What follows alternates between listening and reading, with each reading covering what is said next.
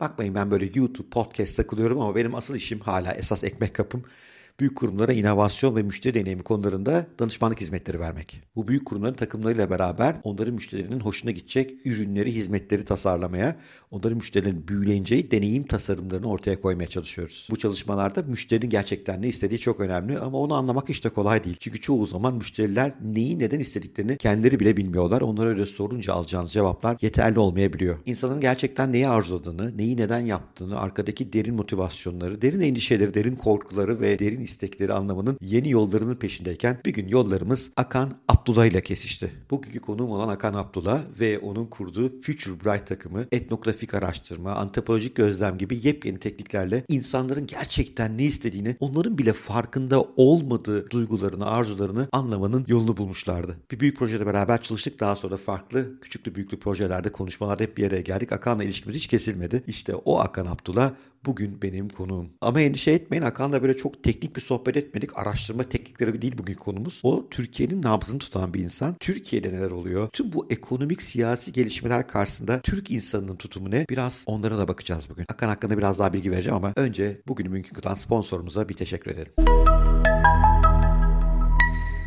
Bugünkü podcast'ın sponsoru Mirador Konuşmacı Ajansı. Mirador kendisini geliştirmek ve değişimin bir parçası olmak isteyen kurumları konusunda uzman yerli ve global konuşmacılarla buluşturuyor. Mirador bununla da yetinmiyor. Müşterilerine eğitim, atölye, sahne şovları, takım oyunları, kuruma özel podcastler, videolar ve influencer işbirlikleri de sunuyor. Ama benim açımdan tüm bunlardan daha önemlisi Mirador benim de konuşmacı ajansım. Uzun yıllardır beraber harika projeler yaptık. Birlikte çok güzel işler çıkarttık. Çıkarmaya da devam ediyoruz. Bir fırtına tuttu bizi, deryaya kardı. O bizim kavuşmalarımız ayarim, mahşere kaldı. Balkanlarda yaşayan Türklerin o coğrafyada yaşadıkları baskıya, hor görülmeye ve ötekileştirmeye dayanamayıp evlerini, yurtlarını bırakarak çıktıkları göç yolculuğunun acı bir çığlığı bu türkü. Akan'ın işe giderken arabada dinlediği radyo kanallarından birinde çalıyor şimdi. Muhteşem başlamış bir sabahın ilk ışıklarında az sonra yüzlerce kişiye yapacağı konuşmayı aklına çevirirken bu türkünün sırası mı şimdi? Ne zaman bu destana dönüşmüş ezgiyi duysa çocukluğunu anımsayarak yüreğini gözlerine dolduruyor. İstanbul'un sabah trafiği sabrını sınarken birdenbire 5-6 yaşlarında Üsküp'teki o ilkokul bahçesinde sadece azınlık olduğundan, sadece babası onlara yaşama hakkı tanımayan sistemi eleştirdiğinden, istenmeyen çocuk damgası yiyip yeni yıl kutlamaları için okula gelmiş Noel Baba'nın kucağından suç işlemiş gibi apar topar indirildiği o ana gidiyor aklı. Çocuk kalbiyle yaşadığı derin hayal kırıklığını yeniden hissediyor. İşte o çocuk bugünkü konu Vakan Abdullah. Ben açıkçası Pınar Özkent sevgili eşim. Onun hayat hikayesine yazılana kadar aşağıda linkini bırakıyorum. Haddini aş hikayelerine yayınladık. Nefis oldu. Akan'ın bu geçmişini bilmiyordum. Meğerse o Makedonya'dan, Üsküp'ten Türkiye'ye göç etmek zorunda kalan, oradaki baskılara dayanamayıp evini yurdunu bırakıp Türkiye'de tekrar bir hayat kurmak zorunda kalan, bunun için de gencecik yaşta Türkiye'ye gelen bir kardeşimizmiş. Akan bugün çok başarılı bir iş insanı. Future Bright isimli şirketinde yüzlerce insan çalışıyor. Onun haricinde bir kitabı yayınlandı. Yakında yeni kitaplarda yayınlayacak. Türkiye'nin bütün büyük şirketleri onun müşteri içgörüsü tekniklerine ihtiyaç duyuyorlar. Ama bugün Hakan bize Türk insanı hakkında da çok şey anlatacak. Bugün onunla hem onun kendi hikayesi hakkında hem Türk insanı hakkında hem de biraz bu teknoloji bize neler yapıyor konusunda çok enteresan şeyler konuştuk. Umarım size ilginizi çeker. Daha fazla uzatmadan başlayalım. Karşınızda Akan Abdullah. Akan hoş geldin. Hoş bulduk. Nasılsın? İyiyiz valla. Çok sevindim aramıza katıldığına bu telaşeli günlerde. Ee, valla bu arada davet, davet bekliyordum ben senden. Diyordum ki ne zaman davet edecek. Ee, sonunda beni davet ettin. Bu arada hayatımla ilgili çok anlatacak şeylerim yok normalde ama seninle konuşmak her zaman çok zevkli olduğu için gerçekten bir davet bekliyordum yani bu anlamda. Çok teşekkür ederim. Ben de seninle tanıştım. Yıllardan beri hani birkaç projede beraber çalıştık. Arkalı önlü konuşma yaptığımız yerler oldu. Hep oradan çıkarken ne çok şey öğrendim dediğim bir insansındır. Senin Estağfurullah. eminim insan anlatacak çok hikayen var. Hakan ben biraz gündemden girmek istiyorum. Şimdi sen Tabii lütfen. E, Türk insanının nabzını tutmak konusunda sürekli efor harcayan bir insansın. Sonra geleceğiz. İnsan tanımak, insanların derin motivasyonu anlamak konusunda da Türkiye'nin bence en bilge insanlarındansın. Sana şu soruyu sormadan olmaz. Bugün günlerde 23 Kasım 2021 dolar %10 arttı e, 13.5'a geldi ve ben şöyle günleri hatırlıyorum gençliğimden. İşte bu meşhur anayasa fırlatma hikayesinden sonra e, dolarda böyle bir sert yükseliş olduğunda o hükümet yanılmıyorsam yüzde iki falan oy alabildiği bir sonraki seçimde. E şimdi bakıyorum e, yani kıyametler kopuyor ama yüzde otuz beş, yüzde kırk civarı bir oy hiç erimiyor neredeyse. E, bu beni bir şaşırtıyor. Öbür taraftan da beni şaşırtan bir konu daha var. E, diğer cepheden de hani Twitter'da söylenmek vesaire dışında çok ciddi bir itiraz da yok. Hani söyleniyor, kızıyor ama hayat devam ediyor. Nedir ülkenin şu andaki hali, duygusu? En son araştırmaları ne gösteriyor? Neden böyle ilginç bir vaziyette karşı karşıyayız? Ya şöyle, e, şimdi e, bir şeyin böyle anında artması ve her şeyin e, böyle bir dağılmasıyla e, her gün azar azar alt, artması ve bugün bir anda artmasının arasındaki fark şu. Birincisi ciddi bir korku yaratır. Korku neyden korkacağınızı bilirsiniz, tanımlıdır ve ona karşı da hemen böyle bir e, defansa geçersin. İkincisi ise anksiyete yaratır, kaygı. Artık neyden korkacağını dahi bilmezsin bilmiyorsundur. Yani e, tamamıyla karanlıktır ve anksiyetenin birinci e, yarattığı duygu paralize olma duygusudur. Korkuda tepki gösterirsin, anksiyetede paralize olursun. Yani böyle bir hatta ben hep söyle, şöyle söylüyorum Türkiye'nin yetişkinleri çocuklar gibi masanın altında saklanmış e, durumdalar ve kontrol duygusunu nasıl geri alacaklarını bilmiyorlar. Bilmedikleri için de paralize bir şekilde bekliyorlar. Kaygı duygusu korkudan bin beter bir duygudur. Biz şu anda bin beter bir duygunun içindeyiz Odalar sürekli oynuyor düşüyor, oynuyor düşüyor, oynuyor düşüyor. Bizim anksiyete de sürekli artıyor. Anksiyete arttıkça da paralize oluyoruz. Şimdi bir şeyin olabilmesi için birisinin bize kontrol duygusunu nasıl geri alacağımızı göstermesi gerekiyor. Kimse göstermiyor. E, kontrol duygusu nasıl geri alınacağını da bilmediğimiz için şu anda e, masa altına gizlenmiş çocuklarız. E, eninde sonunda bu arada o tepki gelir, o kaçınılmaz. Ama bir taraftan da e, bunun kendimizle yüzleşme dönemimiz de olacak. Yani bana başıma ne geldi? Şu anda çünkü paralize olduğun zaman düşünmüyorsun o anın. Çünkü tamamıyla şey moduna geçiyorsun. Hayatta kalma, masanın altına gizleme. Ama bir gün bunlar geçtikten sonra dönüp içine kazımaya başladığında başına ne geldiğini anlıyorsun ve başına geldiklerinin aslında senden e, düşündüğünden çok düşündüğünden çok daha çok şey aldığını, hatta ruhsal sağlığını daha elinden aldığını da görüyorsun ki bugün rakamlar dramatik 9 milyon kişi psikolojik destek alıyor resmi rakamlara göre Türkiye'de. Ben volümetrik olarak 11-12'leri e, göreceğimizi düşünüyorum tüm bunlar bittikten sonra. Ama şu anda o aşamada değiliz. Şu anda kontrolün nerede olduğunu, nereden geriye alınacağını hiç bilmediğimiz için, hiçbir şekilde kimsenin de bize göstermediği için böyle bir dünyada zaten paralize olmak kaçınılmazdır. Paralizeyiz şu anda hareket etmeyeyim durayım ben durduğum yerde bir geçsin bakalım sonra bakarız. Aynen. Bir anlayayım neresidir nasıl da çünkü anlamıyorum artık yani anlayamıyorum neden oluyor bu neden mesela böyle bir teori var faizdir e, şeydir enflasyon ilişkisi insanlar anlamadıkça anlamadıkları şeyle savaşamazlar. Savaşamadıkları zaman da birazcık bekleyeyim ve göreyim. Birazcık daha bu e, masanın altına saklanayım. Belki daha güzel günler gelecek gibi bir paralize durumda beklerler. Bekliyoruz şu anda. İnsan içgörüsü, Türk insanın tanıma, bir de yoğun bir pazarlama bilgisi varsa hepsi birleştirdiğimiz zaman bugün bu döngüyü kıracak bir liderin, bu siyasi parti lideri olur, ortaya yeni fenomen çıkar, işte siyasetten bakmıyorum. Bu döngüyü kıracak ve yapabileceğimiz bir şeyler var arkadaşlar, harekete geçelim diyecek birisinin mesajları ne olmalıydı? Yani insanlar ne duysalar anksiyeteden kurtuluyorlar ve yeni bir yola doğru giriyorlar. Çünkü işte ben paralizeysem işte orada bir abimi görüyorsam beni çekip çıkartacağına inandım harekete geçerim. Yoksa dediğin gibi daha da kuytuma inmeye çalışırım. Şimdi kontrol duygusunun şöyle bir e, durumu var. Kontrol duygusunu geriye vermen lazım. Ama bir şeyi kontrolüm e, altında diyebilmem için e, onun bana getireceği sonuçları görmem lazım. Sonuçları göremiyorsam zaten kontrolünü de hissetmem. Hmm. Şimdi bizim en büyük eksik duyduğumuz yerlerden bir tanesi kontrolü bize verecek olanların kontrolü vereceğini iddia eden şimdi paydaşlar da var ama sonuçları gösteremiyorlar. Dolayısıyla ya da sonuçları ikna edemiyorlar. Ama bana sorarsan sonuçlarda hiç konuşmuyorlar sonuçta. Yani bir değişim olursa buradan nasıl bir sonuçla karşılaşacağımızı göremediğimiz bir dünyada zaten sonucu belli olmayan hiçbir şey bir kontrol duygusunu bana geriye veremez. Ee, tamamıyla şu anda kontrol duygusunu geriye vermeye yönelik bir kısım iletişim var. Ama kimse sonuçları, yol haritalarını, gidecek şeyleri, adımları anlatmadığı için e, azalmıyor bu duygu. Çok bu arada şunu da söyleyeyim ama eninde sonunda biliyorsun sen de boşluklar doldurulur. Boşluklar eninde sonunda dolar. Yani eğer bir boşluk varsa, e, eğer insanlar bu arada şey yani çok fazla oraya girmeyeceğim ama biz her zaman metaforik olarak analiz ettiğimizde devlet baba Böyle bir e, milletiz biz. Her zaman devlete kendimizi te- teslim etme ve o babanın e, bizi kolların altına almasını beklerdik. Şimdi ilk defa devlet baba ortalıkta yok. Yani hmm. öyle hissediyoruz. Dolayısıyla bu bir boşluk. Doğa hep, hepimiz biliyoruz boşluk kaldırmaz. Dolayısıyla bunun sonucu olmayacak demek e, abesle olur. Tabii ki bunun yüksek bir bedeli olacak bazı e, kitlelere. Ama e, hala o e, en çok o oradan ayrılan kitlenin gri alana, Bekir abinin dediği gibi gri alana kaçmasının sebebi e, kontrol duygusu için sonuçları görmem lazım. Sonuçlarla ilgili hiçbir şey görmüyorlar şu anda. Ve bunu biz tamamıyla şeye indirgiyoruz. Yok orada işte şeyler endişeli, muhafazakarlar var. Hepimizin bildiği gibi o temel ihtiyaçlarına indiğinde ne muhafazakar kalır ne yaşam tarzı kalır.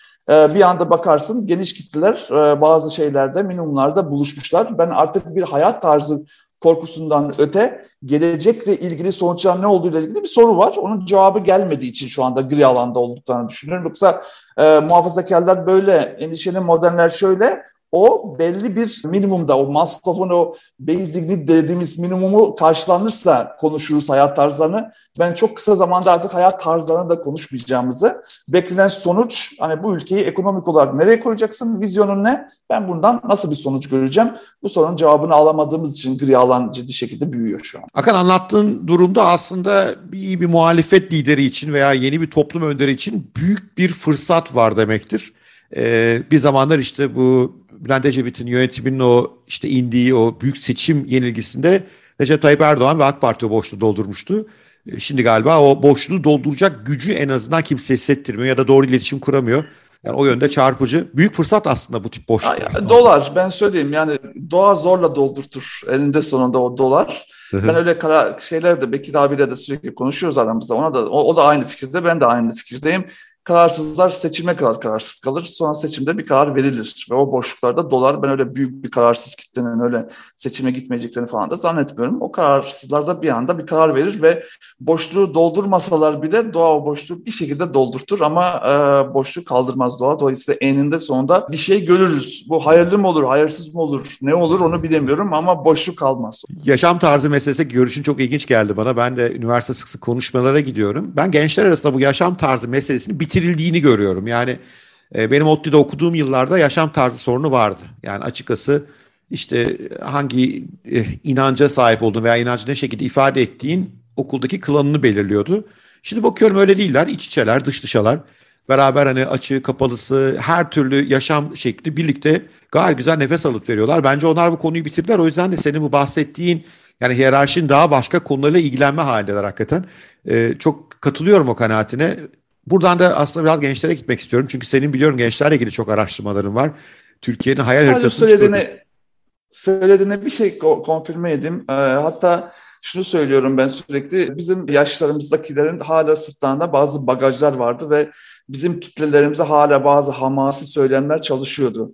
Bu gençlere baktığımızda az evvel dediğim gibi ister başı kapalı olsun ister açık mesela sürekli araştırmalarda da şunu söylüyoruz. Eskiden mesela şey sorarsan kaç tane başı kapalı arkadaşım var diye sorarsan hemen cevap alırdım. Artık e, birisine kaç tane kapalı, başı kapalı arkadaşım var diye sorduğunda düşünmek zorunda kalıyor. Çünkü öyle görmüyor gençler. Ha bir dakika ya diyor Ayşe başı kapalıydı değil mi diyor. Evet.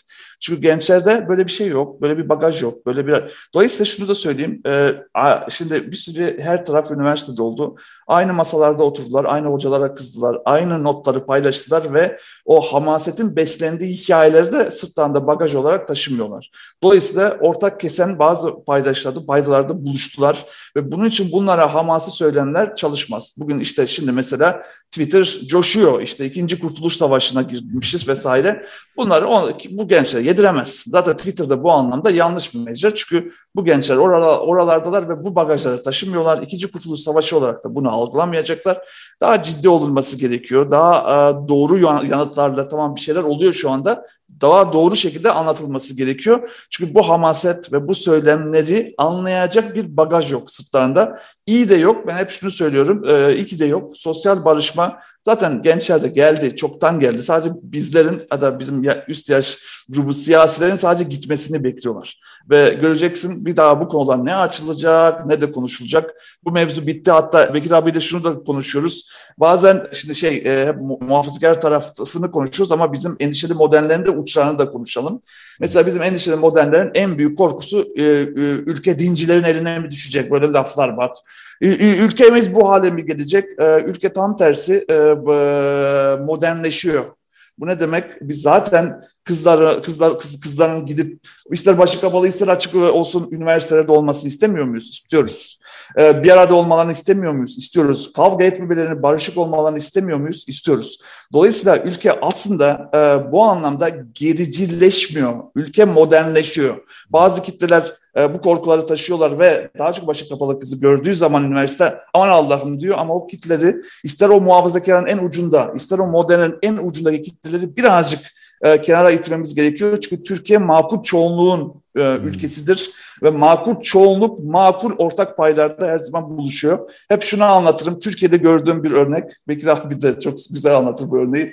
E, otomo, o, o, o, her bir arabada birbirimize kornayla taciz ederiz. Ama çok azımız arabadan çıkıp diğer tarafa saldırır. Hmm. Yani küfrederiz ve devam ederiz. Çok özür dilerim bunu böyle söyleyeyim. Çünkü makul insanlarızdır. Çok uca gitmeyi sevmeyiz. Ülke hala bu makul çoğunluğun birbirini kornayla taciz eden ama arabadan inmeyen çoğunluğun ülkesidir. Dolayısıyla bu makul çoğunluk zaten kendi yollarını bulmaya çalışıyor ve bu bagajlar yavaş yavaş atılıyor. Ee, ve iletişimlere baktığımda açık konuşacağım iktidarın iletişimi çok hamasi ve çok etkisiz buluyorum. Evet. Evet, o eski iletişim yok doğru söylüyorsun. Ya Öbür çok, yok yani. Çok ilginç yönlerden bakıyorsun meseleye. O zaman bu kültürün aslında gelişimi açısından belki de bu 15-20 yılı hayırlı görmek lazım. O ayrımların bittiği, iç içe geçildiği ve şey sözü çok hoşuma gitti. Aslında gençler bizden kurtulmayı bekliyorlar diyorsun. Kendi aralarında bu, bu konuları çözüyor. İnşallah onları tabii aşırı hasarlı bir ülke bırakmayız. Yani hem finansal, İnşallah, o apayrı bir konu. çevresel faktörler. Çünkü bir de zamana karşı yarışıyoruz. Şimdi buradan aslında biraz teknolojiye bir dönelim. Ülkenin gündeminden çıkalım. E, çünkü sen bir yandan teknolojiyle bir yandan insanla ilgileniyorsun ve anlamak konusunda yıllardır çok derin bir çaban var. Önce kişisel bir soru sorayım. Nereden geliyor bu tutku, bu insanı anlama tutkusu ve e, işte seninle o ilk çalıştığımız dönemlerde fark ettiğim şey konvansiyonel metotları gidip işte bir anket yapıp şunu mu istersin bunu mu istersin de güvenmeyip daha derin insan anlamaya, daha derin motivasyon anlamaya tutkun nerede başladı? Nasıl o tutkuyu sürdürüyorsun ki hala bu kadar çok ürün koyuyorsun ortaya? Ya aslında kitabımda da açık açık yazdığım için burada da açık açık konuşabilirim. Çok yaralı bir e, toplumdan, artık olmayan bir ülkenin evladıyım. Yugoslavya'da doğdum. Bu topraklar o savaşları görmeden önce biz komünist rejimle e, yönetilen bir e, ülkeydik ve tabii ki e, bütün yaşanan sorunlar e, yokmuş gibi. Orada Hamas'ı söylemlerin kralını ben yaşadım bu arada. Dolayısıyla sürekli böyle bir tipte insan, yani şöyle zaten kolektif bir şeye inandığı için komünizm, tek ara e, ev tipi, tipi, tek araba, e, bir buzdolabı markası vardı, bir tane çamaşır makinesi ve hepimizin evlerinde hep aynı şeyler vardı. Dolayısıyla tek tip insan profili vardı. Zaten ideoloji, inanmamız gereken e, her şey bizim önümüze verilmişti ve biz inanmadığımız şeyleri birbirimize söylüyorduk. Çünkü kimse karşı tarafın seninle ilgili ne yapacağını böyle bir paranoyak düşün. Yani, düşün. Yani hepimiz bir araya geldiğimizde dahi kimseyi eleştiremiyoruz. Çünkü karşı tarafın bu bilgiyi nereye taşıyacağını bilmiyoruz. Dolayısıyla e, insanı tanımak, insanı anlamak tamamıyla kontrolün dışında olan bir şeydi o kadar tek tiple bir araya kalıyorsun ki gerçekten insana hasret kalıyorsun öyle bir toplumda. Zaten sonuç ne oldu? Ee, beş tane iç savaşla beraber ülke yok oldu gitti. Ben 18 yaşında çıktım o, o topraklardan ve yolculuğuma çıktım. Sonra yolculuğuma çıktığımda gerçekten ilk defa insanı tanımaya, anlamaya, yalnız olmadığımı görmeye, bu travmaları sadece bizim toprakta, Doğu Avrupa neresi tümü yaşamış. Bizden iç savaş yaşamamıza rağmen daha ağır travmalar yaşayan Romanyalar var. Bak, iç savaş yaşanmadı ama onlar hala o travmayı, Çavuşescu travmasını atlatabilmiş bile değiller. Arnavutluk ona keza vesaire. Dolayısıyla tanıdıkça, anladıkça, ne kadar yaralarımızın ortak olduğunu gördükçe, hikayelerimizin ne kadar ortak olduğunu gördükçe insana olan meram, bu hikayeleri dinlemeye olan meram arttı. Bu merak arttıkça bir tutkuya dönüştü açıkçası ve ben çok böyle hikayelerden beslenen bir kişi haline geldim. Ve e, gittiğim her evde, şimdi şöyle hep şunu söylüyorum, kendi genç arkadaşlarıma da söylüyorum. Şimdi e, gittiğiniz evlerde e, kendi hayatınızı baz alırsanız, referans alırsanız sıkıcı bir hayat görebilirsiniz. Bir ev hanımıyla görüşüyor olabilirsiniz. O ev hanımının aslında dertlerini dinliyor olabilirsiniz ve size bu sıkıcı geliyor olabilir. Ama o ev, ev hanımını doğru anlarsanız, kalbinizle dinlerseniz bir sürü duyguda aynı fikirde olduğunuzu görürsünüz. Onun da umutları var. Onun da gelecekle ilgili beklentileri var. Dolayısıyla sürekli şunu söylüyorum. Doğru bir içgörü bulmak için, insanı anlamak için kalbinizle dinlemeniz Ve bir kere insanı sevebiliyor olmanız gerekiyor. Yani içgörü bulabilmek için karşınızdaki kişiyi seviyor olmanız gerekiyor. Anlıyor olmanız gerekiyor. Ama benim bu kadar meraklı olmamın sebebi ben 14-15 e, yaşına kadar insanla ilgili hiçbir şey öğrenmemem gereken bir toplumda yaşadım. Hmm. Zaten bize bütün gerçekler verilmişti. Bizim sadece uygulama ve davranma e, kodlarımız vardı. Bu kadar her şeyin, bütün e, soruların olmadığı ama bütün cevapların verildiği bir kültürden gelen bir insan e, insan gerçeğine çok aç olur Bora. Benim de açlığım hiç bitmedi açıkçası. Daha da devam ediyor. Peki bu e, açlığını doyurmaya başladığında mevcut araştırma metotlarının nesi eksik geldi sana? Çünkü biliyorsun ben inovasyon müşteri deneyim bu alanlarda çalışıyorum. Ben içgörülerin hep zayıf olduğunu düşünüyordum. Sonra işte çok sen de bir perakendecide bir kasap reyonunun tasarımında bir erkeğin kasapla olan ilişkisi, evdeki mangal yaparken hissettikleri, onun sosyolojik backgroundları vesaire hani anlattıklarından büyülenmiştim ve demiştim ki biz çok yanlış yapıyormuşuz bu işi. Yani git soru sor gel öyle değil bu biraz daha farklı. O yüzden o yöntemlerin yanlış olduğunu, eksik olduğunu nerede buldu, nerede hissetti sonra ne yaptı? Biraz da başına derde girdi galiba oraya. Çünkü konvansiyonel evet. metotlara bir isyankar olarak geliyorsun. O yüzden seni haddini aşan olarak gördük zaten. Biraz o bölümü anlatsana Hakan. Bir kere ne, nasıl o e, mahkemelere kadar gideceğim, davalara kadar gideceğim. Anlatacağım da vakayı şu anda. Ama temelde e, şimdi insanı anlamaktan bahsediyoruz. Ama çok açık konuşacağım e, Bora, kızsınlar veya kızmasınlar. Bütün kategoriyi, sektörü o zaman global markalar domine ediyor. Bu global markaların e, getirdiği global tool'lar var. Ve bu tool'lar yani modeller var. Bu tool'lar Fransa'da, İngiltere'de ve sahilerde bir yerlerde bulunmuş, e, globalleştirilmiş, küreselleştirilmiş ve her yere uygulaması verilmiş. Ama o uygulama o kadar yüzeysel kalıyor ki artık o kadar derin bir bilgi ve içgörü almakta uzaktasın ki ve ne zaman bir Türkiye'nin bir şeyi gibi teşebbüs olarak ben modelleyeceğim dediğin zaman aman aman aman aman aman diyor. Hatta ben şimdi şöyle bir örnek anlatayım sana. Çalıştığım şirketi söylemeyeceğim. Bir araştırma şirketindeyim. Bankayı da söyleyeceğim. HSBC Bankası o zaman genel müdürü Piraya Antika.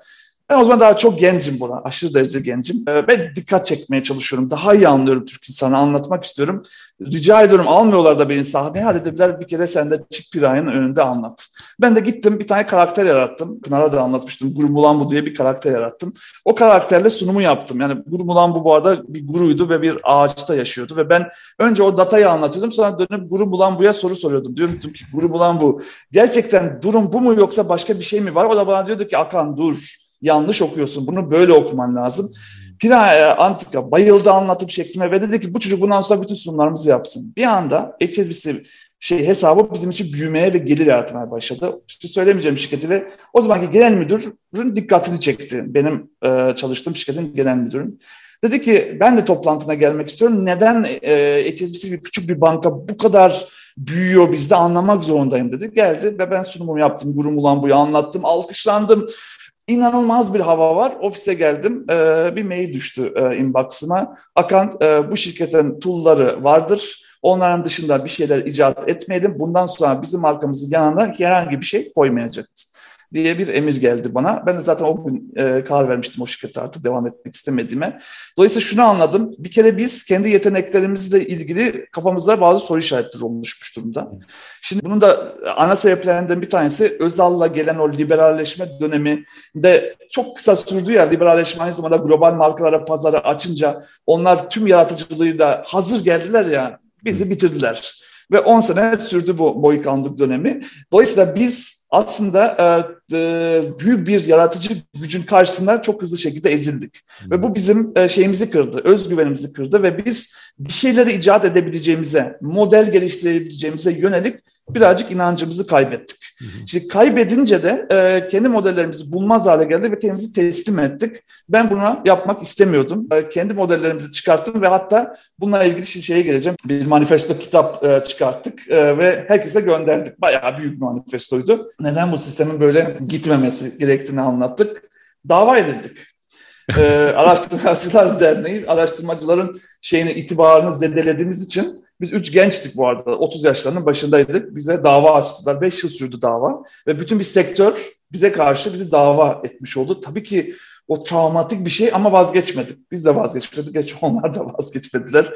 Yürüdük Ama e, bugün e, aslında kurduğumuz şirketin geldiği seviye ve yapı aslında bu modellere ne kadar ihtiyaç olduğunu, hmm. bu modellerle e, hem Türkiye'de hem globalde etkin olabileceğimizi de göstermiş oldu bize. Maalesef bu kadar özgüvenimizin düşmesinin sebebi Özal dönemindeki liberalleşme ile birlikte pazara giren e, şeylerin, e, global markaların 30 yıllık yaratıcılıkla gelmesi. Biz ise o darbelerle birlikte her şeyin yasak olduğu ülkede bir kere biz yaratıcılığı yasaklamış olmamız, herhangi bir yaratıcı fikrin Ankara'nın onayından geçiyor olması 40 sene boyunca. Dolayısıyla çok kırılgan bir pazarlama dünyası, çok hazır bir e, global pazarlama dünyasının önünde ezildi ve biz 20-30 yıl boyunca o, o dominasyonu kaybettik. Şimdi artık sorgular hale geldik. Bunu nasıl sorgularız? Markalarla, bunu getirle sorgularız. Trendyol'la sorgularız. Türk Hava Yolları ile sorgularız. Dolayısıyla bu markalarla sorgular ve yavaş yavaş özgüvenimizi geriye alır hale geldik. Ama tabii daha çok gidecek mesafemiz var. Hala bu anlamda e, bir sürü global danışmanlık şirket inanılmaz paralara, inanılmaz basit ve kötü işler yapabiliyorlar Türkiye'de. Yeter ki onlar kaynak olsunlar ama onu yavaş yavaş kıracağız ve kendimize olan o güvenimiz artacak diye umuyorum Bora. Hakan belki biliyorsundur ben eskiden e, Profesör Doktor Arman Kırım'la çalışırdım Allah rahmet eylesin. Allah rahmet eylesin. Türkiye'de bu inovasyon meselesi falan ilk getiren insan da hep o söylerdi. Benim soyadım Arman değil de Armani olsaydı ne işler yapardık oğlum biliyor musun derdi. o dönem onu çok hissederdi yani yerel sen kötüsün yani e, uluslararası işte, olman lazım diye.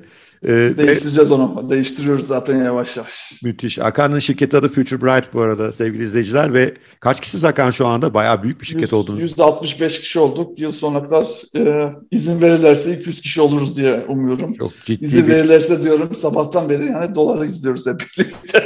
Satacak ürün kalacak mı araştırması yapılacak göreceğiz diyorsun ama Türkiye bir ya 2022, 2022 zor geçecek yani bunu şimdiden söyleyelim. Türkiye'nin %62'si 2022 düşündüğünden daha zor geçecek demeye başladı. Ve özellikle bu şeyde gıdada ve elektrikte e, çok ciddi şekilde sorun var şu anda. Dolayısıyla zor geçecek orasını artık. Kabul edelim.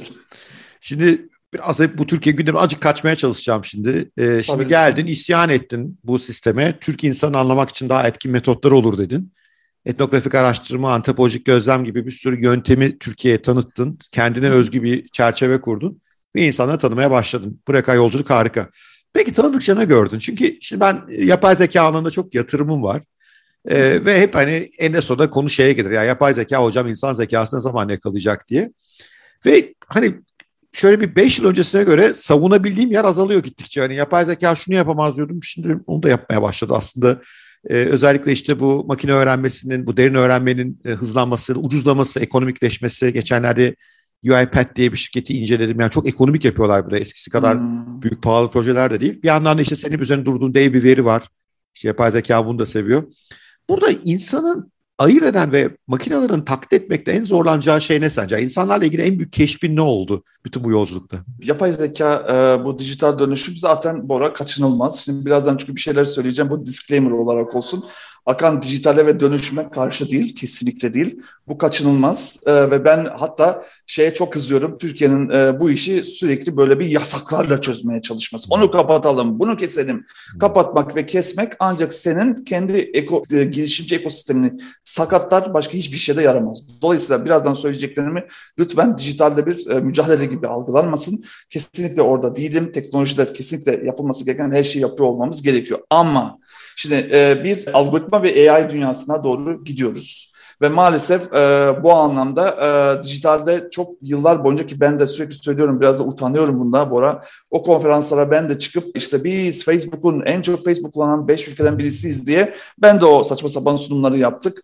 E, çünkü zannettik ki en çok kullanırsak biz dijital bir ülkeyiz. Oysa ki biz dijitalde tüketen bir ülkeyiz. Onu burayı düzeltmek gerekiyor. Biz gerçek dijital aslında gerçek teknoloji ülkesi teknolojiyi üreten bir ülkedir. Dijitalin e, altyapısını geliştiren ülkedir. Biz oralarda hiç olmadık. Dolayısıyla bizim aslında ülke olarak çok daha yani bütün dünyada aslında bir dijital bir dönüşüm var, bir teknoloji bir dönüşüm var. Bütün dünyada algoritmalar olabildiğince etkili, e, AI olabildiğince etkili ama bütün ülkeler aynı şekilde bundan etkilen etkilenmiyorlar. Biz kesinlikle çok daha dramatik etkileniyoruz. Az önce anlattığım sebeplerden bir tanesi de aslında e, bu kadar e, yasaklardan gelen bir ülkenin özellikle çünkü alt, bütün kırılma aslında 60'larla 80'ler arasında oldu. 60'lara kadar batıya baktığında da batıda da bir şey yok. O zaman da onların kreativitesinde bir şey yok. Yaratıcılık pek yok ama 60'larda aslında mecazı, beynin çalışma şeklini, mecazı, e, zihni anlamaya başlıyorlar ve 60'lardan sonra o şeyler başlıyor. işte limon gibi arabalar bilmem neler.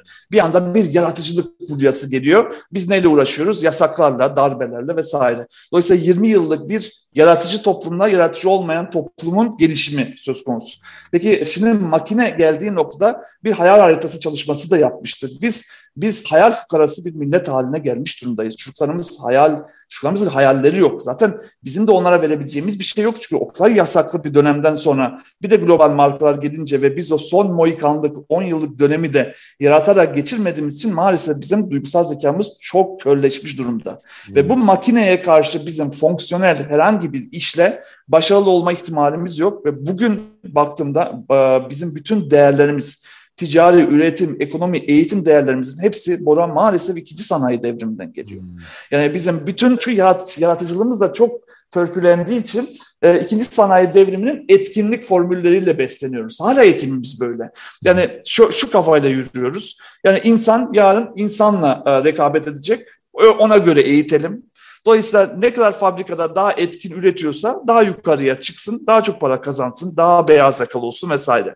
Ama maalesef insanın insanla rekabet ettiği sistemin yavaş yavaş hep beraber ölümünü seyrediyoruz. Çünkü hadi biz en son jenerasyon olabiliriz de bizim bugün liselerde olan çocuklarımız yarın insanla rekabet etmeyecekler mezun olduklarında. Kuvvetli ihtimal az evvel bahsettiğin AI ile, makineyle, algoritmalarla, robotlarla rekabet edecekler. Ve etkinlik üzerine hazırladığımız bu çocukların robotları etkinlikle yenme ihtimali yok. Çünkü e, hep söylüyorum biz 8 saat biyolojik olarak uyumak zorunda olduğumuz bir dünyada robotun bir kere 8 saatlik bir avantajı var bize karşı. Bitti. Savaşı kaybettik. Dolayısıyla en çok kayıp yaşadığımız ve e, ülkenin o darbelerinin, o saçmalıklarının bizden çaldığı duygusal zeka ihtiyacımız var. Hı hı. Çünkü e, robotun şu anda, AI'ın şu anda hala mimik edemediği, e, gelecekte bunun da peşine e, düştüler, bunu da yapma gibi bir arzuları var ama şu anda yapamadığı şey duygusal zekamız. Yani duyguları anlayabilmemiz, okuyabilmemiz, e, bununla ilgili yaratıcı olmamız vesaire ki bununla ilgili hep şeyin Jack Ma'nın örneğini veriyorum. Ona da sordular çocuklarımızı nasıl e, yetiştirelim ki Robotics'in çok önemli isimlerinden bir tanesi. Adam kodlama öğretin demedi. Biz bugün bütün liselerde burada kodlama öğretiliyor diye bağırıyoruz. Ne dedi? Tarih dedi, sanat dedi, kültür dedi, multidisipliner olarak çocukları robot devrimine yönelik hazırlayın dedi. Peki biz ne yapıyoruz? Hiç orada değiliz. E, hala ikinci sanayi devriminin değerleriyle çocuklarımızı eğitiyoruz ve e, insanın insanla rekabet edeceği dünyaya yönelik hazırlıyoruz ve bu çocukları daha şimdi sakatlıyoruz. Onun için yapmamız gereken bu kadar dramatik olarak bizden çalınan duygusal zekanın, 40 yıldır çalınan duygusal zekanın geri alınması için bizim duygusal zekaya yatırım yapmamız gerekiyor. Ve insanları algoritmalarla, insanlar dedim, geleceğin çalışanlarını algoritmalarla olan mücadeleye hazırlamamız gerekiyor. O, o da nereden? Hani hep kuraldır ya pazarlamada en güçlü olduğun yerden rekabet edersin. En güçlü olduğumuz yer hala duygusal zekamız oraya bes, e, yatırım yapıyor olmamız gerekiyor. Hatta şunu da söylüyorum. Belki de biz meslek ve üniversiteden mezun olan son şanslı jenerasyonduk. Şimdi bu çocuklar onu da yapamayacaklar. Ekonomiden mezun olan ekonomist olmayacak. Ki hep şunu örnek olarak da veriyorum. Yani bu son 10 yılda, 15 yılda ekonomide Nobel alanlara bir bakın diyorum.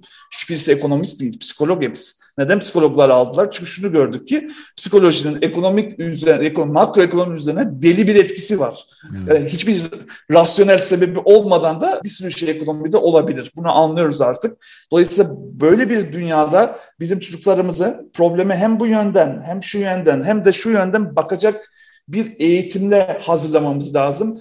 Bir tek robota, algoritmaya, AI'ya karşı avantajımız bir tek o şekilde olur.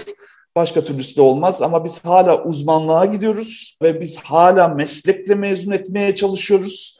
Ve maalesef e, biz hala ikinci sanayi devriminden kalan değerlerle çocukları mezun etmeye çalışıyoruz. Yani tamam de hazırlıksız atıyoruz onları hayata. Bakalım hayırlısı göreceğiz ne olacak. Benim kız bu sene LGS'ye hazırlanıyor Hakan. İnsana insan rekabetin dibindeler şu anda. Bu şey diyordu sınıfta bir çocuk var hep birinci oluyor. Baba dedi çocuk android gibi ya dedi. Orada şey hissetmeye başlamış oluyor. Yapay zekalı bir çocuk da. Ondan var. Ondan var acaba.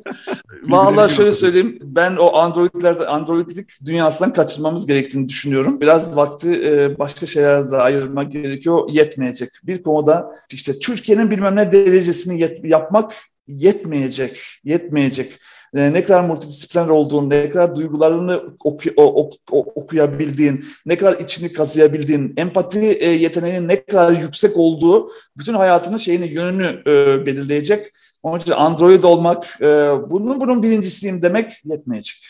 Empati o halde duygu, insanın duygusunu anlamak insana en özgü Çok. konulardan bir tanesi ve zayıf da olduğumuz bir konu galiba ve e, bu aralar ben de hep işte podcast hazırlıklarına empatiyle ilgili çok araştırma okudum. Empatinin aslında mutlulukla da direkt ilişkisi var. Yani e, geleceği anlamanın yanı sıra işte doğru bir kariyer vesaire mutluluk bağlantısı çok yükseğe benziyor. Çünkü araştırmalar başkalarını anlama, hemhal olmanın e, ve onlara bir çözüm getirmenin aslında en yüksek mutluluk mertebelerinden bir tanesi olduğunu ortaya koyuyor. Geçenlerde ODTÜ'lü arkadaşlarımla beraberdim. Hani işte biz 91 ODTÜ işletme mezunuyum. Biz tam biz özel çocuğuyuz yani. Hani işte yapacaksın, başaracaksın, işini kuracaksın, kariyer olacak, CEO olacak vesaire. Orada bunu dile getirdim. Nasıl tepki aldım biliyor musun? Yani ne alakası var işte geçenlerde bir fakire yardım ettim sonrası böyle oldu. Hani şeyi de yani o e, yani hemhal olmayı ve oraya katabileceğin e, faydayı da çok yanlış anlıyorlar. Ben o yüzden senin gibi insanların bu konuşmalarını, kitaplarını, sosyal medya içeriklerini, bugünkü podcast'a katılmanı çok takdir ediyorum. Çünkü galiba en büyük silah verebileceğimiz Değil mi? Onların bu dünya hazırlanması için doğru bilgiler.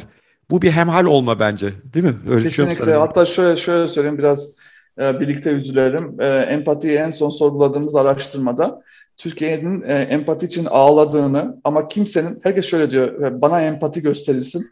Ama ben empati göstereyim diyen hiç kimse yok. Yani çok enteresan. empati tek, yön, tek yönlü olmuyor. Empati hem senin göstermen gerekiyor hem de sana gösterilmesi gerekiyor. Maalesef empati şu anda tek yönde talep edilen bir şey gibi görülüyor. Türkiye şu an tam olarak empatinin ne olduğunu anlayabilmiş değil. Bu arada o türlü arkadaşların bazen anlamıyorlar dedin ya. E, şunu da söylüyorum. Bu sistem, bu ikinci sanayi devriminden gelen ve o zaman özel liberalleşmesiyle beraber pik noktaya gelen bir sistem bir aynalık ekonomisi yarattı hepimiz için. Hepimiz aynı hocalardan, aynı okullardan geçtik. Aynı torna eğitimden aldık. Şu anda aynı e, şeylerin, e, camlı büyük binaların e, camları açılmayan, açılamayan odalarında oturup aynı AVM'lerde yemek yiyip aynı prolar için birbirimize hava atar hale geldik ama farkında değiliz ki aynılık ekonomisinin ürünüyüz da e, birbirimize çok benziyoruz. Bak çok benzeşmez ve benzemeyen olmak istiyoruz. En büyük motivasyonumuz biz bu ama e, bir tane AVM'ye gidelim. O ismi de vermeyeceğim. O sevdiğimiz AVM'lere. Yürü e, koridordan bir baştan bir sona herkes birbirine benziyor. Herkes aynı görünüyor. Maalesef bu ikinci sanayi sisteminin e, değerlerinde e, e, economies of scale'i vardır. Yani şeyden e, uniqueness'tan değil çokluktan para kazanır. İnsan gücümüzü de çoklattık bu anlamda ama hepimiz birbirimize benzedik. Ya bu yandan Hakan acaba pandemi burada bir dönüşüm yarattı mı biraz? Yani ben kendimden düşünüyorum. Tam dediğin çarkın adamıyım. Fakat iki yıldır işte evde daha fazla oturduk, daha fazla okuduk. E, Pınar eşim biliyorsun işte insan anlamak konusunda sana daha yakın bir insan. Edebiyata, sanata o benim hep EQ'mun çok eksik olduğunu, IQ'mun e, çok ileri gerisinde olduğunu söylüyordu. Ben de kendimi eğittim iki yıldır ve gördüm ki hakikaten e, daha başka şeyler varmış hayatta. Bu haddini aş vesaire fikri oradan çıktı. Ve araştırmalar okuyorum dünyadan. İşte Türkiye'de karşılığı var merak ediyorum. Çok ciddi istifa etme silsileleri var dünyada. Yani insanlar eski hayatlarını isyan edip çünkü işte pandemide evre kapandı, kendine vakit ayırdı, çocukları vakit geçip bir şeyler okudu. İşte belki o işe gideceği saatlerde yeni bir dünya keşfedecek bir podcast dinledi. Ne oldu bilmiyorum. Bir aydınlanma yaşandı ve pek çok insanın isyan edip işini bıraktığını ortaya koyuyor. Türkiye'de benim elimde araştırma yok ama birkaç şirketle konuşuyorum. Bu kadar finansal sıkıntıya rağmen çok çalışan kaybettiklerini söylüyorlar ve kaybettikleri çalışanlar kendi işlerini kurma, bir işte YouTube kanalı açma, e, ne bileyim hani bu işte yaratıcılık ekonomisi Abi, dediğimiz yeni silsile katılma yoluna gidiyorlar. Var mı elimizde böyle bir şey? Türkiye'de ne oluyor var, hocam? Var, var sordurduk. Ee, şöyle şimdi iki tane e, büyük trend var. İkinci trend zaten bizim e, trendi bastırdığı için büyüklük anlamında biz göremiyoruz doğru düzgün ama beyaz yakada e, beyaz yakanın yüzde on biri e, artık eski şirketime ve eski sisteme dönmek istemiyorum diyor. Yüzde on bir küçük rakam gibi görünebilir bu ekonomik krizde ciddi bir rakam. Yani e, çok ciddi bir rakam. Çünkü bu ekonomik krizde e, işini bırakmak kolay bir şey değil. Özellikle iş bulunmadığı şartlarda. Dolayısıyla beyaz yakanın %11'inin ben artık bu haliyle devam etmek istemiyorum dediğini görüyoruz. Ama ve şeyi de görüyoruz. Yani böyle daha çok şeye dönmek. Hatta böyle çok şey bile göremedik. Mesela bu bir esnaf sevgi, sevgisi oluşmuş durumda. Bir dükkan kuralım. İşte bilmem ne organik madde şeyler, ürünler satalım. Böyle bir çok dijital bir şey de görmedik. Aman çok dijital bir şey yapacağım vesaire dediklerini de görmedik. Dolayısıyla bir kızgınlık, bir e, değişim peşinde koşma isteği var. Ama biz neden onu çok görmüyoruz? Çünkü alttan asıl büyük dalga daha düşük gelir gruplarında. Özellikle şimdi bu e, Covid'den sonra ekonomik bir felaket yaşıyoruz hep birlikte ve kentleşme çok hızlı bir şekilde devam ediyor. Terk ediyorlar köylerini. Hatta çiftçiler son 10 yılda %32 38'i çiftçilerin mesleği bıraktı. Meşhur, meşhur. Verimli topraklarımızın %15'ini de kaybettik. Dolayısıyla asıl rakam o olduğu için devasa rakam olduğu için biz beyaz yakalarda oluşan bu trendlerin Türkiye'ye bir etkisi olmuyor. Yani bizim tarımda kaybettiğimizi beyaz yakalılar asla kompanse edemezler. İki tane domates üretmekle e, tarımı kurtaramıyorsunuz. Dolayısıyla var Bizde de var ama bu kadar az konuşmamızın sebebi yukarıda bütün istatistikleri yerinden oynatan rakamlar o daha orta ve daha düşük gelir gruplarında var. Onun için biz bu kadar fazla konuşmuyoruz ama bizde de var. %11'i beyaz yakanın bir şekilde çaresini bulacağım ve bu kurumsal dünyadan kopacağım diyor şu anda. Küçük gibi gelmesin devasa bir rakamdan bahsediyoruz. Hmm. Şimdi orada da beni çok ilgimi çeken konu bu beyaz yakalıların büyük bölümü biraz önce bahsettiğim empati yoksunluğundan son derece aslında mağdur bir kitle. E, çünkü kurumsal hayat da öyleydi değil mi? Yani empati yok, duygu yok, performans var, göstergeler var. Aynı eğitimden geliyorlar. Şimdi bütün o e, empati eksiklikleriyle işler kuracaklar. E, hani senin çok güzel benzetmelerin vardır o, o yönden. İşte Esenyurt'ta bir buçuk milyon insan yaşıyor. Gidip gördün mü ki e, sen iş kuruyorsun, neyin işini kuruyorsun diye. Çünkü iş fikirlerini dinliyorum bazen. Yani evet hani var bir kitle ondan yararlanabilecek ama Türkiye bu değil hakikaten. Bak ben mesela şu an ilgili olduğum konu Türkiye'nin işte beyaz yakanın %10'unu ilgilendirir sadece diyorsun. Hmm. O da pek harekete geçemiyor aslında diyorsun. Yani şimdi bunun üzerine bir iş kurduğumuzu düşünelim. Ee, ne kadar başarılı olabilirdik. Bu konuda ne düşünüyorsun? Yani bu ya ben... ikinci dünyamız yani beyaz yaka kökenli veya beyaz yaka işte kökenli olabilecek gençlerin girişimcilik maceraları ve Esenyurt bağlantısı nasıl gidiyor? Çünkü insanı anlamaksa mesele Orada bir sıkıntı var gibi geliyor bana ne dersin? Ben çok acı çekiyorum bununla ilgili. Ben de senin gibi şeylere gidiyorum. Bu girişimcilik ekosistemlerinin olduğu o binalar var ya bir araya geldikleri yerler. Ben orayı şey gibi görüyorum. Hani Manhattan'dan bir bina kurmuşlar. E, bütün dünyayla e, bağlarını koparmışlar birazcık orada böyle bir belki de bu arada şey eleştirmek için de söylemiyorum artık hani anlıyorum da bir gencin Türkiye ile bağını koparmak istemesini, realiteden kopmak istemesini ama pazar bu ve bu pazardan para kazanman gerekiyor ve ben şunu görüyorum Levent Maslak'ın ötesine gidemiyor fikirler.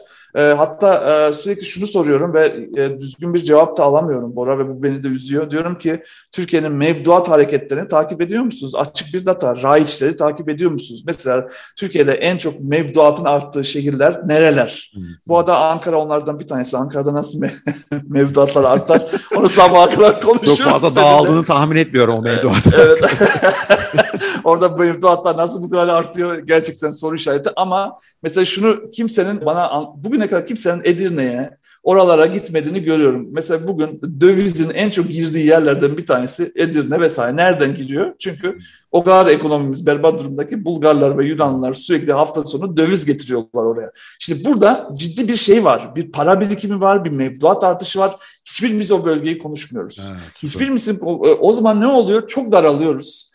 Çok süper markalar çıkartıyoruz. Böyle bir övüyoruz, övüyoruz, övüyoruz. Sonra 6 ay sonra batıyor bu markalar. Çünkü Türkiye pazarı hala çok büyük. 84 milyonluk bir pazar. Ama girişimcilik ekosistemimiz birazcık şekilciliğe de bağlandığı için oralara dokunmuyor. Gerçek pazarı anlamıyor. 9 tane hayat tarzını anlamıyor. İhtiyaçların nerede olduğunu görmüyor ve bundan dolayı iş ilk böyle ateş yakıldığında böyle yangın böyle bir oluyor ama ondan sonra çok hızlı bir şekilde sönüyor ve batıyor. Çünkü 84 milyonluk bir pazar ne olursa olsun ekonomide her zaman önemli bir pazardır. Her zaman oradan çok şey çıkar. Ben hatta şunu söylüyorum. Kızacak arkadaşlar çok Ankara Anlaşması ile İngiltere'ye gidenler var. Ben hala girişimcilik Türkiye'de yapılır, Kazakistan'da yapılır diyorum. Çünkü İngiltere gibi pazarlar yaşlanmış ve çok uzmanlaşmış ve oturmuş pazarlar. Hala Türkiye'de bir sürü şey yok. Hala bir sürü şey eksik ve hala çok rahatlıkla bazı pazarları penetre edebiliyorsun. Ama yapmamız gereken pazarın büyüklüğünü anlamak, Pazarın büyüklüğünün içindeki o hayat tarzlarını anlamak, ihtiyaçları ve tansiyonları çözmek.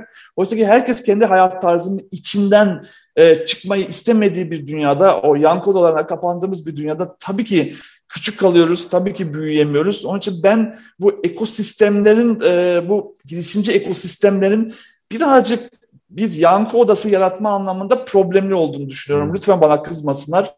Ama ben o binalara girdiğimde ben orasında yankı odasından başka hiçbir şey görmüyorum.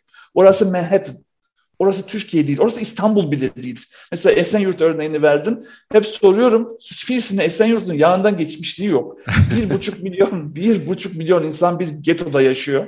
Bir, Türkiye'nin en büyük ilçesi bir buçuk milyon insan var orada. Kimse o pazarı da bilmiyor, ihtiyaçları da bilmiyor, da görmüyor. Hepimiz böyle Levent, o üçgenin içinde, o Maslak, o dünyanın içinde küçük pazarlara konuşmaya çalışıyoruz. Sonra da işleri batırıyoruz. Ee, yankı odasına döndürmekten vazgeçmemiz lazım bu ekosistemleri. Bana sorarsan orada aynalık ekonomisi var. Ben böyle girdiğimde aynalık yüzüme çarpıyor. Bütün odalardaki bütün insanlar birbirine benziyor. Bir dehşet. Ya aslında inovasyonun temel kaynağı çeşitlilik işte. Ta Floransa'da işte Medici ailesi değil mi? Da Vinci'leri, Michelangelo'ları bir araya getirmişler. Oradan işte Rönesanslar doğmuş. Aslında bu deney, dünyanın yeni bu teknoloji bu e, çeşitliği sağlamaya çok açık istersen. Yani herkese ulaşabiliyorsun. Fakat sosyal medyada olan bitene baktığımda o çeşitliğe ulaşamadığımızı düşünüyorum. Yani yine aynı kampın içine düşüyoruz. Yine Öyle. aynı işte yankı odası diyorsun sen yanılmıyorsam. Onun için o niye öyle oluyor? Neden böyle bir o yankıdan o kadar hoşlanıyoruz? Çünkü işte bir, belli bir kitlem var benim bir e, takipçi kitlem ve o takipçi kitlede görüşüme aykırı olan insandan aslında daha fazla şey öğreniyorum. E, o zaman bir dünya keşfediyorum. Bu zaten görüşünü biliyorum. Neden bu kadar yankıyı seviyoruz? Yani bu kapanmanın sebebi ne? Ve bu bize özgü de değil gibi. Yani Yok, Avrupa'yı çok, her ben Amerika'yı çok takip ediyorum. Amerika'daki kapanma daha da sert bayağı.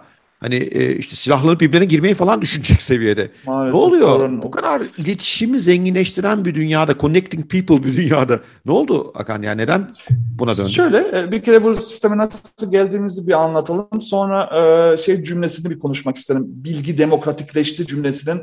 E, sosyal mecrada anlatılan e, en büyük yalan olduğunu düşünüyorum. e, az evvel sen dedin ya araştırıyorum ve buluyorum. E, neyse o ikinci kısma geçmeden önce bunu bitireyim. Tam da böyle veri e, demokratikleşmedi dijitalle beraber çöpleşti. Her taraf bir çöp oldu. Dolayısıyla doğruya ulaşmak artık efor gerektiriyor. Hmm. Eforsuz bilgiye ulaşıyorsan e, çöplüğe ulaşıyorsun demektir. Ve bu çöplüğün bir algoritma tarafından yaratıldığını da bilmen gerekiyor. Şimdi tam da oraya hmm. geleceğim ama bir kere kesinlikle sana katılıyorum. Farklılıklarımızla besleniyoruz. Duygusal zekamızı aynı düşündüğümüz insan besleyemez. Zaten o fikre sahibiz. Hatta hep söylüyorum benim şirketimde e, iki kişi tartıştığında bir konuda diyorum ki ne güzel tartıştınız. İkiniz de aynı fikirde olsaydınız biriniz fazlaydı bu şirkette. Zaten temsil ediliyorsunuz bu şirkete. Niye ikincisi olsun ki? E, farklı fikre ulaşmak, bilgiye ulaşmak için efor sarf etmemiz gerekiyor. Bilgi kesinlikle demokratikleşmedi. Dijital dünyada tam tersine çöpleşti. Peki o çöp nasıl oluştu? Algoritmaların bir çalışma prensibi var. Bu arada prensipte kendileri e, yazılımlar keşfetmediler onlar gün sonunda biz yazdık onları. Hmm. 100 yıldır da insan hakkında, insan zihni hakkında öğrendiğimiz her şeyi de onlara hediye ettik, kodladık içine. Hmm. Ve kodladığımız bir tane şeylerden bir tanesi de e, yankı odaları prensibidir. Nedir yankı odaları prensibi? İnsanın zihni kendine benzerlerle bir araya geldiğinde mutlu olduğunu biliyoruz insan zihninin. Mutlu olduğumuzda da daha çok tüketiyoruz. Tüketimi tabii ki sadece ürün olarak kastetmiyorum. Tıklamak, beğenmek, paylaşmak vesaire. Dolayısıyla algoritmalara da bu kuralı öğrettiğimiz için de algoritmalar ne yapıyor? Atıyorum Facebook'ta 100 arkadaşınız olabilir. Bu 100 arkadaşınızdan size benzer 10 arkadaşınızın tespit ediyor ve diyor ki artık bu yüz arkadaşlara yorulmaya gerek yok. Burada onun canını sıkacak bir sürü fikir var. Onlardan mutsuz olursa bu bu kişi tüketmez. Benim tüketici ihtiyacım var. Gelmez bize. Yani sinirlenir gelmez. Onun için ne yapayım ben bu ona benzeyen 10 kişi çekeyim o grubun içinden ve bundan sonra sadece o 10 kişiyi görsün. Hmm. Ama zannetsin ki bütün dünyayı görüyor. Peki ne oluyor? O özgür dünyamız daralıyor daralıyor bir odaya kapanıyoruz ve o odada ben ve o 10 arkadaşım Onumuz, on birimizde aynı düşündüğümüz için aslında sesimiz yankılanıyor. Kendimizi duyuyoruz. Duydukça dünyanın bu yöne doğru gittiğini zannettiğimiz için daha çok mutlu olup daha çok tıklatıyoruz. Bu da büyük bir çöplük oluşturuyor. Neden? Çünkü dünyayı algılamaktan, farklılıkları görmekten, beslenmekten mahrum kalıyoruz. Dolayısıyla o dünyamızda küçük ve bir zaman sonra kendi fikirlerimizi normalin tanımı zannetmeye başlıyoruz. Ve karşıt fikirleri artık dinlemek, senin dedin ya efor gösteririm, takip ediyorum. Bu eforu göstermek yerine tam tersi bunları farklı fikir olarak görmekten vazgeçip deviyasyon olarak görüyoruz ve cezalandırmaya girişiyoruz. Hmm. Ve cezalandırdığımız her şey aslında içimizde bizi de cezalandırıyor. Çünkü duygusal zekamızı besleyecek şey bu farklı fikirler, bizim gibi düşünmeyen insanlarla bir araya geldiğimiz okazyonlardır. Hmm. O okazyonları kaybettiğimiz için zaten bu hale geliyoruz. Zaten bugün Twitter'da sürekli linç olmasının ana sebebi Covid ile beraber evimizde kapanıp daha çok yankı odalarına kapanmamız ve sürekli kendi fikrimizin doğru olduğunu düşünmemiz ve herkesi deviyasyon olarak okumamız. Hmm. Bu da bizim duygusal zekamızı köreltmiştir maalesef. Hmm. Dolayısıyla e, bana sorarsan girişimcilik ekosistemimiz de o kadar bir ofise bağlıyor ki herkesi. Hmm. Herkes bir zaman sonra birbirine benziyor ve birbirine benzer fikirleri birbirlerine getiriyor. Birbirlerinden etkileniyorlar. O fikirleri çıkartıyorlar ama önlerinde 84 milyonluk bir pazarı kaçırıyorlar evet. ve sonuçlar maalesef acı oluyor.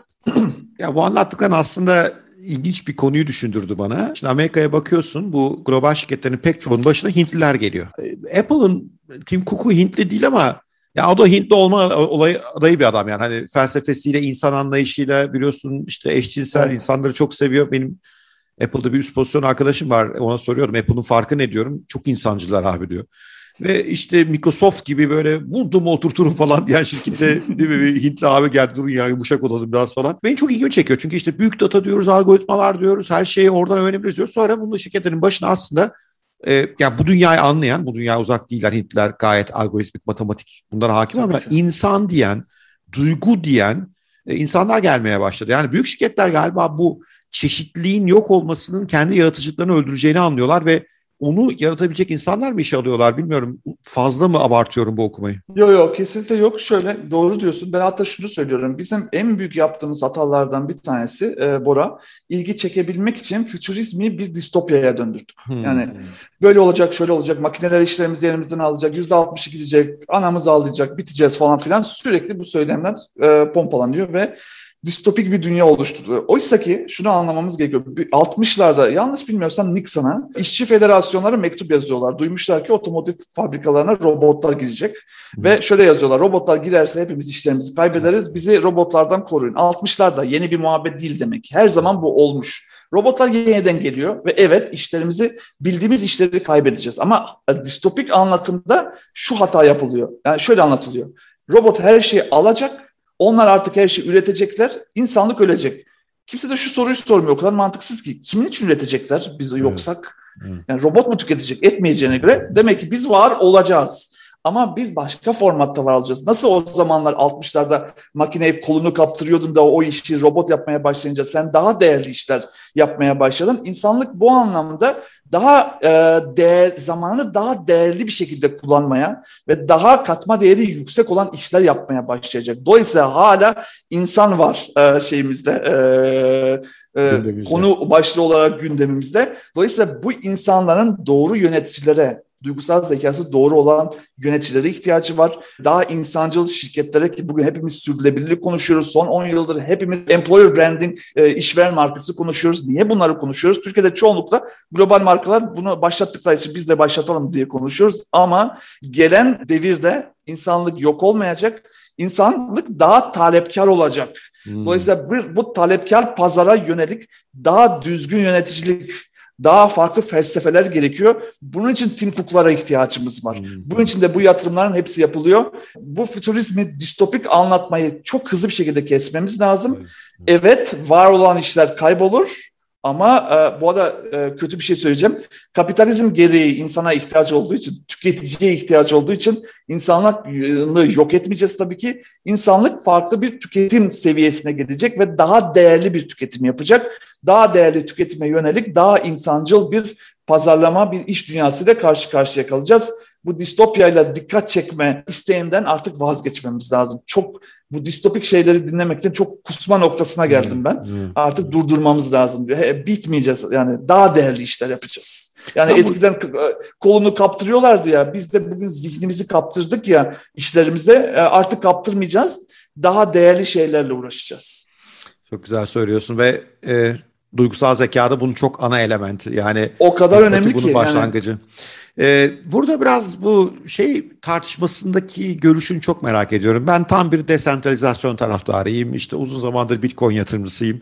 Ee, desentralizasyonun aşırılara başta kaçmasına bile taraftarım. Yani belli devlet yapılarının yıkılması falan bence gerekiyor diye düşünüyorum ama hani şunu da farkındayım işte 52 yaşındaki bir adamım çoluk çocuğum da var o yıkımda orada da olmak istemeyebilirdim. Yani dengeyi bulmaya çalışıyor ama e, sentralize yapılar bu algoritmaları başımıza bela eden yapılar aslında. Bunlar işte son 15-20 yıldır belki YouTube'un, Facebook'un, Twitter'ın, Instagram başımıza sardığı meseleler ama ondan önce devletlerin algoritmaları. İşte sen tam örneğini anlattın. Yani algoritmik bir devletten geliyorsun. E, Türkiye işte 40-50 yıldır belli bir algoritmada insan yetiştirmeye çalışıyor. Onun dışına çıkanı yok etmeye e, çalışıyor. Anında Onu, yok ediyor. Ona izin vermiyor vesaire. Desentralize yapılar bunda bir çözüm. İşte e, gerçekleşirse bir gün e, YouTube'a da bağımlı olmayacağız inşallah. İşte benim NFT'im her yerde o videoyu isteyenler istediği yerde ulaşacaklar ve bunun bir yaratıcılık patlaması yapacağı öngörülüyor. Sonra Hı. duyuyoruz ki Facebook diyor ki dur dur dur diyor Metaverse'de ben sahipleneceğim diyor. Microsoft da oraya gelmeye çalışıyor. Ee, sonra duyuyoruz ki mesela Apple Store'larda blockchain oyunlarına izin verilmiyor. Desentralize oyunları Apple yasaklıyor ki Apple hani en dost bildiklerimizden öyle söyleyeyim. Yani bir Twitter haricinde bu desentralizasyon herkeste bir tuhaf yaklaşıyor. Yani ne düşünüyorsun? Ben biraz uzattım ama sentralizasyon ben çünkü önümüzdeki en büyük mücadele alanlarından bir tanesi olduğunu düşünüyorum ve onun bu algoritmik yapıları nasıl etkileyeceğine kafam karışıyor. bir yandan merkezi bir algoritmadan kurtulacağız ama iyice mi mahallelerimize döneceğiz? Çünkü bu bizim algoritmamız biz bunu burada kullanıyoruz. Desentralize sizden uzağımız mı diyeceğiz? Bitcoin'e bakıyorum. Bitcoin mesela ilginç bir şekilde desentralize olup bu kadar büyük çeşitlilik arz eden bir network dünyada başka yok. Amaç birliği var, ülkü birliği var orada. Bitcoinerlar biliyorsun beni çok sarılıyor. Çok merak ediyorum. Biraz kafa karıştırma biliyorum ama Nereden Yo, bakarsın? Çok net. Bu işe nereden bakarsın? Bu soruyu çok soruyorlar. Ee, işte bu e, Bitcoin çok soruluyor, blockchain çok soruluyor bana. Çünkü bugünün sonunda blockchain platformu bu desentralizasyonu evet. aslında blockchain platformu yapacak. Ee, ama bir taraftan e, devletlerin bazıları Bitcoin ile mücadele ediyor. Peki Bitcoin'e ne olacak? Ölecek mi, bitecek bir şey bilmiyorum. Yani Bitcoin'e ne olur? Ama şunu biliyorum ki Bitcoin'e e, ihtiyaç var. İşte hmm. şöyle anlatacağım sana. Yani nasıl savaştılar, onu savaştılar, yenerler de gidişatı ve motivasyonu asla yenemezler. Şimdi neden yenemezler? Şöyle anlatayım. Şimdi e, Covid sırasında e, bir şeyin farkına vardık. E, dünyada e, 270 e, trilyon e, dolar para var. 100 trilyon doları fonların elinde şu anda hı hı. ve buna idle cash deniliyor. Ee, yani hiçbir yere hareket etmeyen, hiçbir yere gide, gidemeyecek bir para. Dev Peki para. E, 270 trilyon doların normalde bir karşılığı olması gerekiyor. Çoğunlukla bu altındır yani. E, altındaki e, bugüne kadar dünyada e, şeylerden çıkarılmış altın e, bedeli 9 trilyon dolar. Dolayısıyla ülkeler e, kafalarına göre para üretiyorlar Bora. E, ve bu para o kadar fazla üretilmiş durumda ki e, üzerine bir de Covid geldi. Sadece ABD 7 trilyon dolar daha sisteme yedirdi. E, ve ABD'nin bugün 100 e, dolarlık bir banknotu e, üretmek için ha, harcadığı para 15 sent. Yani dolayısıyla bu sistemin e, ne kadar yanlış bir yerde oldu. Bu arada biliyorsun Merkez Bankası orada özel bir teşebbüs. Türkiye'ye de benzemiyor. Yani özel bir teşebbüs var orada bir şirket var ve o üretiyor. Şimdi bu sisteme baktığımızda 270 trilyon dolar paranın 100 trilyonu fonların elinde idle. Niye idle? Çünkü o kadar para var ki artık biz e, dünyayı öyle bir tükettik ki şu anda sürülebilir raporları şunu gösteriyor. Hmm. Böyle devam edersek e, harcamaya bir buçuk daha e, aynı gezegenden ihtiyacımız var ki devam edebilirdi. Şimdi böyle bir dünyada ürettik, ürettik, tükettik, tükettik, dünyayı tükettik. Elimizde ne var? Tonlarlık yeşil kağıt var. Hiçbir şey yok. Çünkü o paranın gerçekten o para gün sonunda mecazi olarak burada bir değer taşıyor. Evet. O paranın gerçek değerinin olması için bir projeyle öpüşmesi gerekiyor. Dünyanın evet. artık bu fonlara verebileceği bir proje kalmadı. Evet. Dünya zaten son nefesini veriyor şu anda. Evet. Dolayısıyla dünyanın nefesini bu halde verdiği bir e, şeyde artık bu kadar kolay üretilen artık bu kadar e, backupsız diyeyim, desteksiz üretilebilen bir e, şeyin, bir paranın ya da bir şeyin dünyayı daha da hızlı yok edeceğini, hatta şöyle anlatıyor Dünya, e, şey, Dünya Bankası'nın raporları, Covid bittikten sonra bu idle cash, duran para o kadar çok ki hareket etmesi için dünyanın ne kadar gereksiz, aptal, saçma sapan şirketi varsa satın alınacak deniliyor. Hı. Hatta ne kadar gereksiz, yanlış proje varsa yatırım bulacak deniliyor. Bu deniliyor. Dolayısıyla dünya yeniden Covid'den sonra bir varlık krizi yaşayacak. Hı. Onun için blockchain'e döneyim. Ee, blockchain'e ihtiyacımız var çünkü doğuştan destekli. Kripto para. Kafana göre üretemiyorsun. Evet. Belli bir şeyi var, bilgisayarı var, belli Doğru. bir enerji harcaman gerekiyor. Dolayısıyla doğuştan, evet bu, bu, arada kripto paranın da enerjiyle olan, sürdürülebilirlikle olan ilişkisi tartışılıyor altta. Ama önemli olan şey şu, doğuştan destekli. Evet. Kafana göre üretemeyeceğin bir şeye ihtiyacın var ki bütün dünya bunu kabul etsin. Hala bizim en çok konuştuğumuz şey dünyada Amerika'ya karşı çıkanlar dolar kullanmayalım diyorlar. Çünkü elimiz bir tek o var. Yani çünkü desteksiz adam üretiyor kendi pazarında tutmuyor. Hemen sınırlarının dışına çıkartıyor ve bütün dünyanın ekonomisi bununla kontrol edebiliyor. Ne kadar büyük bir güç. Desteksiz üretiyor. Hepimiz koşuyoruz peşinde. Evet. Ama kripto dediğimiz para, bitcoin desteksiz üretilemiyor. Doğuştan destekli.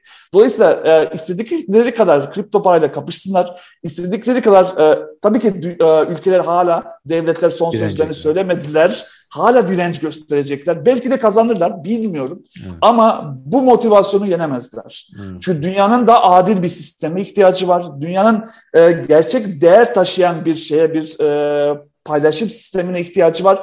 Dolayısıyla doğuştan destekli hepimizin kabul edebileceği bir ortak şeye e, ne diyorlar işte birime ihtiyacımız var. Bunu paylaşalım ve alışveriş yapalım diye. Kriptoyu öldürürler ama kriptonun motivasyonu ölmez. Yeniden başka bir şey gelir.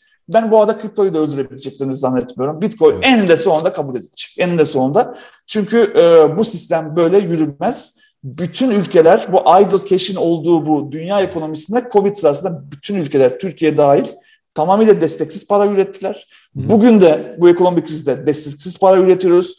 Hiper enflasyonun kralını yaşayacağız. Hı Esecek yani fırtına geliyor şu Tabii anda. Ki. Artık buna bir çözüm gerekiyor. Bizim doğuştan destekli, sınırsız üretemeyeceğimiz ve değerinin e, bedelinde üretilecek bir şeye ihtiyacımız var. 15 sentle 100 dolar üreten ve bunu hiçbir şekilde başka hiçbir şeyle desteklemeyen bir ekonomi dünyayı da savuruyor. Onun için ben e, Bitcoin ve blockchain'in vazgeçilmez olduğunu düşünüyorum. Süper. Onların tabii para desentralize olunca toplum nasıl olacak onu da göreceğiz. O apayrı. Yani, bu arada daha... bizde şeyler söyleyenler de var Bora. Yani evet. yankı odalardan öte mesela şey dinliyordum. Merkel'in danışmanı unuttum ismini adamın. İzlemişsindir belki konuşması. Şey anlatıyor. Almanya'da şey hazırlanıyorlar elektrik tedarik şirketini aradan kaldırıp binaların birbirlerine elektrik satması noktasına doğru gidiyor. Bu başka bir dünya. Yani binaların binalarla yani koyacak şeyleri üzerine panelleri enerjisi fazla geliyorsa o binanın yan bina diyecek ki satayım mı sana enerji?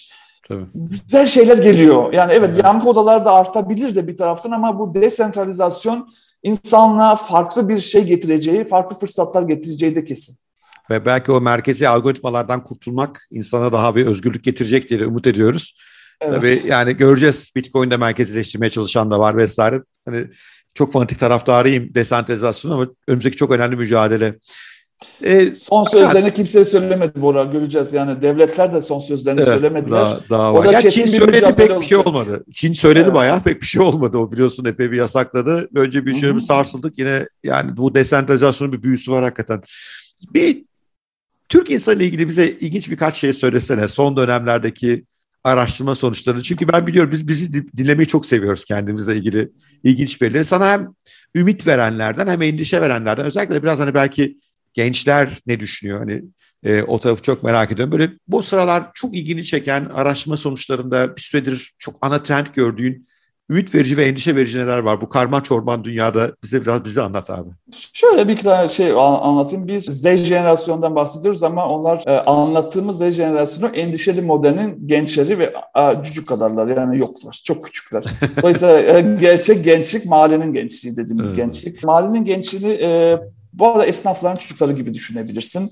Ee, çok şöyle söyleyeyim, son e, içgörü söyleyeyim, çok e, ahlakçı bir gençliktiler. E, biraz işte şey, e, racon kesen bir gençlikti ama şunu görüyoruz, Covid'den sonra, çünkü şöyle bir şeyleri vardı. Hayatları biraz daha garantiye alınmış. İşte babanın dükkanında çalışacak eninde sonunda. Liseden sonra babanın dükkanına gidip gelmeye başlıyor, üniversiteye gitmiyor. Bu anlamda birazcık kızgın, küskün e, çünkü şey herkes üniversiteye gidiyor, her taraf tabela üniversiteleriyle dolmuş. Ben niye bunun içinde yokum ama bir taraftan da e, bu küskünlüğü böyle bir racon kesmeyle dolduruyor. Böyle bir e, ahlakçı bir dünyadan bahsediyor. Sürekli böyle birilerinin hayatına karışmayı seviyor. Mesela Covid'de şunu gördük, özgüvenlerinin kırıldığını gördük. Çünkü ilk defa esnaf babasının dükkanının düşündüğü kadar kesin ve garanti altında olmadığını gördü. E, Covid'de çünkü esnaflar çok şey oldular ve bir anda e, kendisini sorgulamaya başladı ve bir özgüven düşüşü de bütün datalarda gördük ama o kitle gelir anlamında hala bazı markaların dikkatini yeterince çekmese de şunu unutuyorlar en büyük kültür yapıcı kitle bu gençliktir. Çünkü Evet, bugün Spotify listelerimizi tümden değiştiren kitle budur. Hepimizi rap dinler hale getiren, hip hop dinler hale getiren bu kitledir. Ve bizim pazarlamacıların bu kitleyle ilgili yaptığımız en büyük hata brieflere de girir. Önce üst gelir gruplara bunu sevdirelim. Sonra onlar zaten e, alt gelir gruplarının dikkatini çekerler ve bu alt gelir bir mahallenin gençleri onları kopyalarlar diyorlar. Türkiye'de tam tersi olur. Türkiye'de kültür ve popüler olan yukarıdan aşağı inmez. Tam tersi aşağıdan ya da orta kesimde yukarıya doğru e, çıkar. Onun için e, mesela bir sürü markanın bugün Tarkanlı reklamlar yaptıklarını, bu içecek markası da olabilir bir şey ama e, farkında değiller ki Tarkan e, bu mahallenin gençlerinin pek fazla gündeminde yok. O hala bizim e, sevdiğimiz ve saygı duyduğumuz, belki de hedef kitle biz olduğumuz için yanlış da olmayabilir. Ama bu anlamda e, gençleri yakalamak istiyorsanız o alt kültürlere inmeniz, o, o, o, o küçük adacıkları bir çözmeniz ve oralara konuşuyor olmanız gerekiyor. Orada bambaşka bir müzik, bambaşka bir içerik, bambaşka bir e, popülarite dünyası var. Markalarımız birazcık bundan şu anda uzak gibi duruyor. Bu ilgili bir çekici bilgi. Bir de kızlarımızla ilgili bir ilginç verim var mı elinde? Çünkü yani bütün bu olaylarda özne olamıyorlar hep ama onlardan bahsediliyor. İşte biri diyor ki kızlarımızın hakkını koruyoruz, öbürü diyor ki işte başörtülü bacım. Kızlarımız da hissediyorlar abi. Bir son da öyle bir veri alayım senden genç. Ya şöyle e, ben e, en en büyük devrimin aslında kadınlarda, genç kadınlarda, özellikle modern muhafazakar kadınlarda olduğunu e, görüyorum. Bu modern muhafazakar kadın Hmm. aslında pratikleriyle endişeli modernlerin pratiklerin aynı. Sadece bazı değerlerde birbirleriyle farklılaşıyorlar.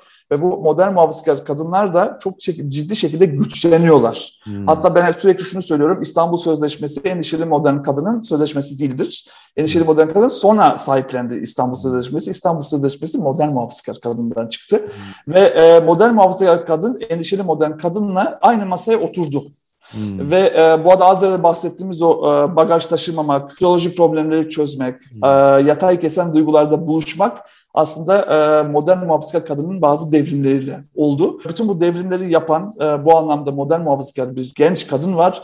Ve bu genç kadın bu hamasi söylemleri dinlemek istemiyor. Hatta çok net söyleyeyim İstanbul Sözleşmesi'nin kendisinden alınmasına da çok kızgın. Hmm. Bunun da bir bedelini ödetecek gibi de görünüyor. Çok ilginç anlattıkların. Hakan son sorum da tabii senin yazarlık e, yolculuğunla ilgili olsun. Ee, öngörülmeyeni okumaya başladım ben de. Pınar aldı Teşekkür hemen. Ederim. Sen azlıkta tamamlayalım. Çok hızlı gelişti biliyorsun her şey. Evet. Tamamlayalım çok heyecan verdi ama sen daha da artık kendi o kitabın bölümü giriş zaten sıkı bir edebiyat bu arada beğendim. Ellerine sağlık.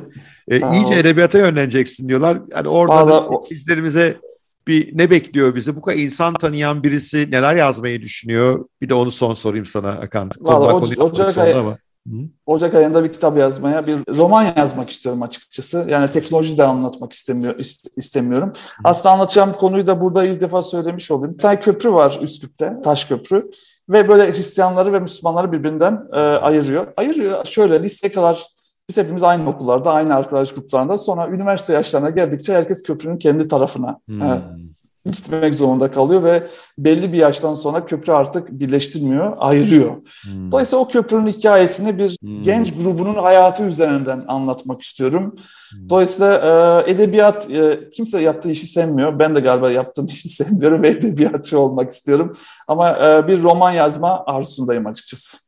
Bu senin içindeki aslında sürekli gelişim tutkusunda bir yansıması herhalde. Çok çok teşekkür ediyorum Hakan. Benim için süper bir podcast oldu. Böyle bir güne sığacak adam değilsin açıkçası. Bir saate. Ama bir, bir tadını verdik insanlara.